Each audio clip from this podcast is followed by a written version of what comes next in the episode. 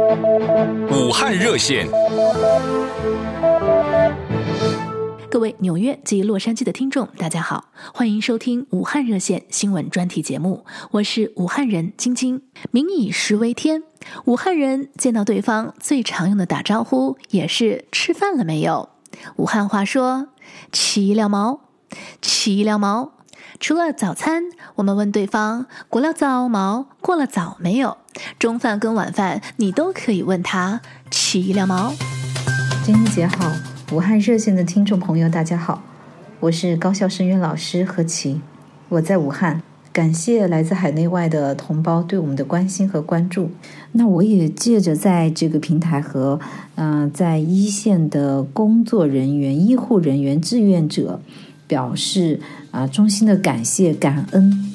我们再次连线到江西抚山曹山宝鸡寺的中国第一位女方丈杨丽法师，来聊聊这次她为什么要发起守护白衣天使的这个活动，以及这个项目目前进展的情况。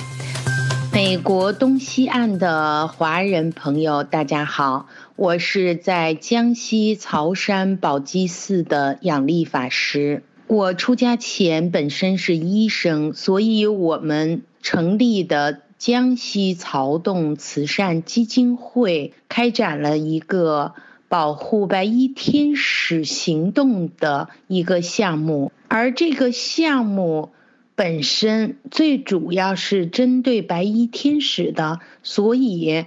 呃，我们所有采购和定向捐赠都是白衣天使，所以对于采购和捐赠的物资要求标准非常高，必须是医用，而且是急需医用。这也为我们开展工作产生了巨大的难度，而日本这一次给了我们。广泛的支持，包括华人华侨，包括日本的政府医院，都给予了无条件的支持，按照政府采购原价给我们物资，这是我们很感动，非常感动，万分感动在心头。接下来我们连线到人在日本的魏登辉先生，请他介绍一下这次活动当中有没有遇到过哪些挑战？美国。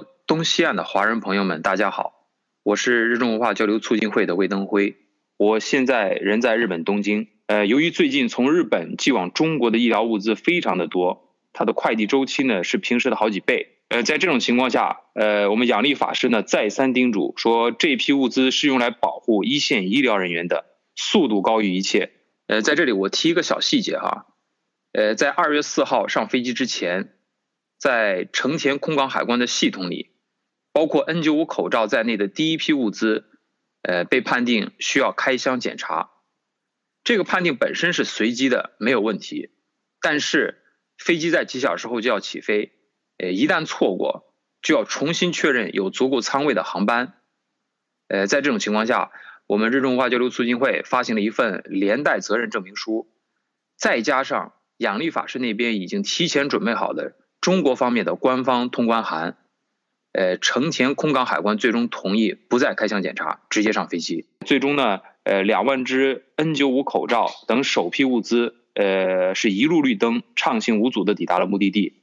之后呢，还会有其他，包括医用手套和防护服也会陆续抵达。呃，我上面所讲的可能都是一些微不足道的细节，呃，但是我们想表达的是，国难当头，当各种负面消息扑面而来的时候，所有的人都会感慨。甚至是质疑和抱怨，这也是人之常情。但是能意识到需要做点什么，而且不光是喊口号，能真正立刻行动起来，花最大心思，尽最大努力，最终把事情办成。这才是更加有意义的。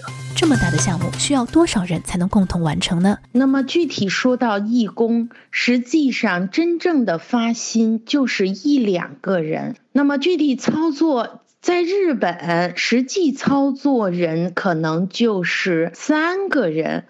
别人都不敢想象，我们在深圳海关的实际交接人三个人，我们在江西交接送达到各个医院的有三个人，而政府红十字会也好，江西应急指挥部也好，对接的也是三个人，所以人不在于多，关键在于同心，画好同心圆才能最大的放大。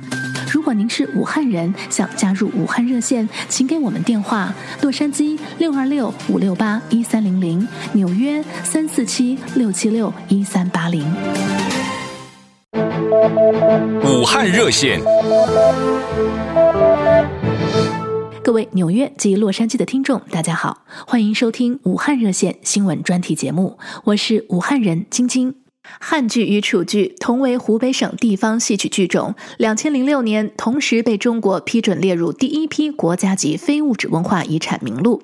从发展历史上来说，汉剧的历史更为悠久一些。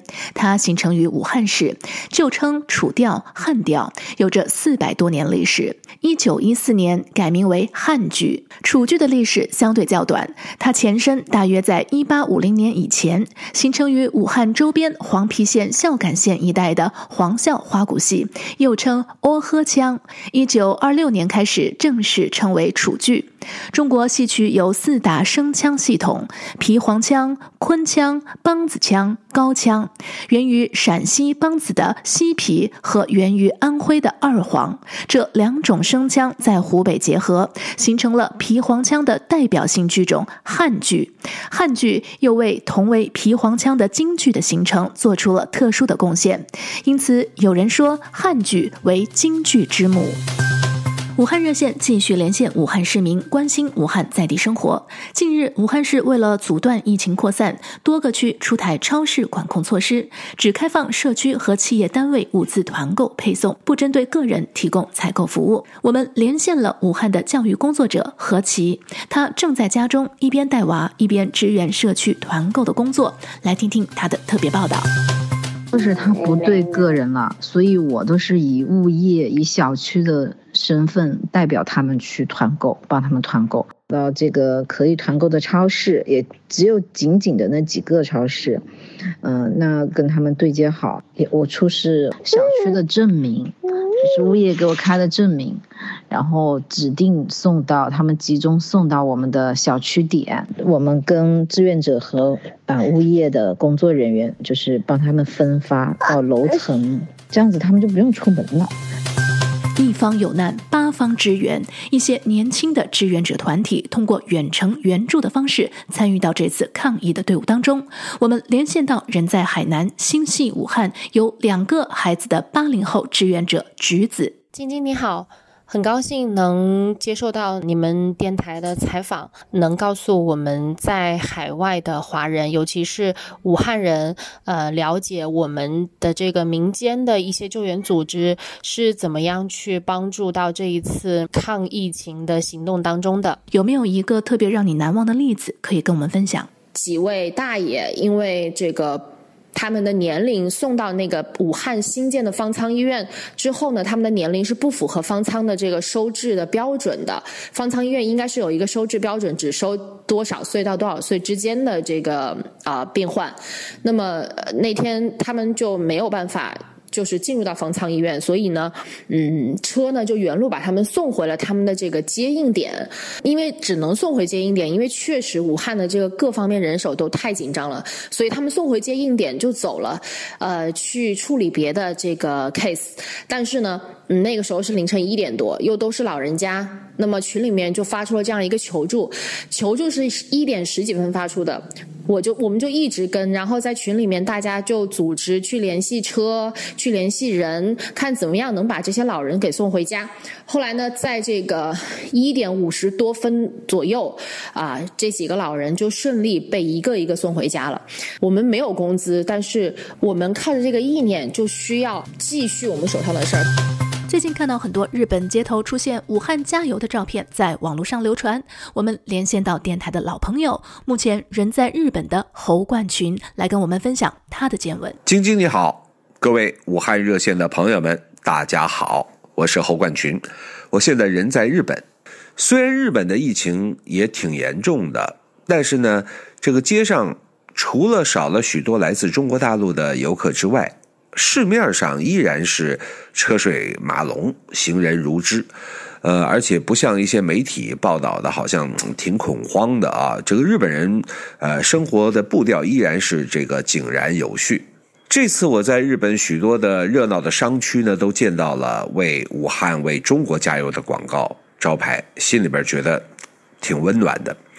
不管是山川异域、风月同天，还是武汉加油、中国加油，这一次新冠病毒肆虐神州大地，日本。从政府到民间都给予中国人民从精神上到物质上很大的支持和帮助，所以我觉得我们一定要记住，在危难的时候给予我们这种雪中送炭的朋友，但是更要记住那些趁人之危落井下石在背后插刀的小板板们，啊！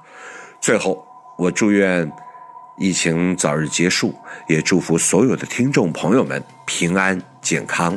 武汉加油，中国加油，日本加油，全世界加油！我们将持续在节目中为您带来一手的武汉在地生活。我是晶晶，感谢收听武汉热线。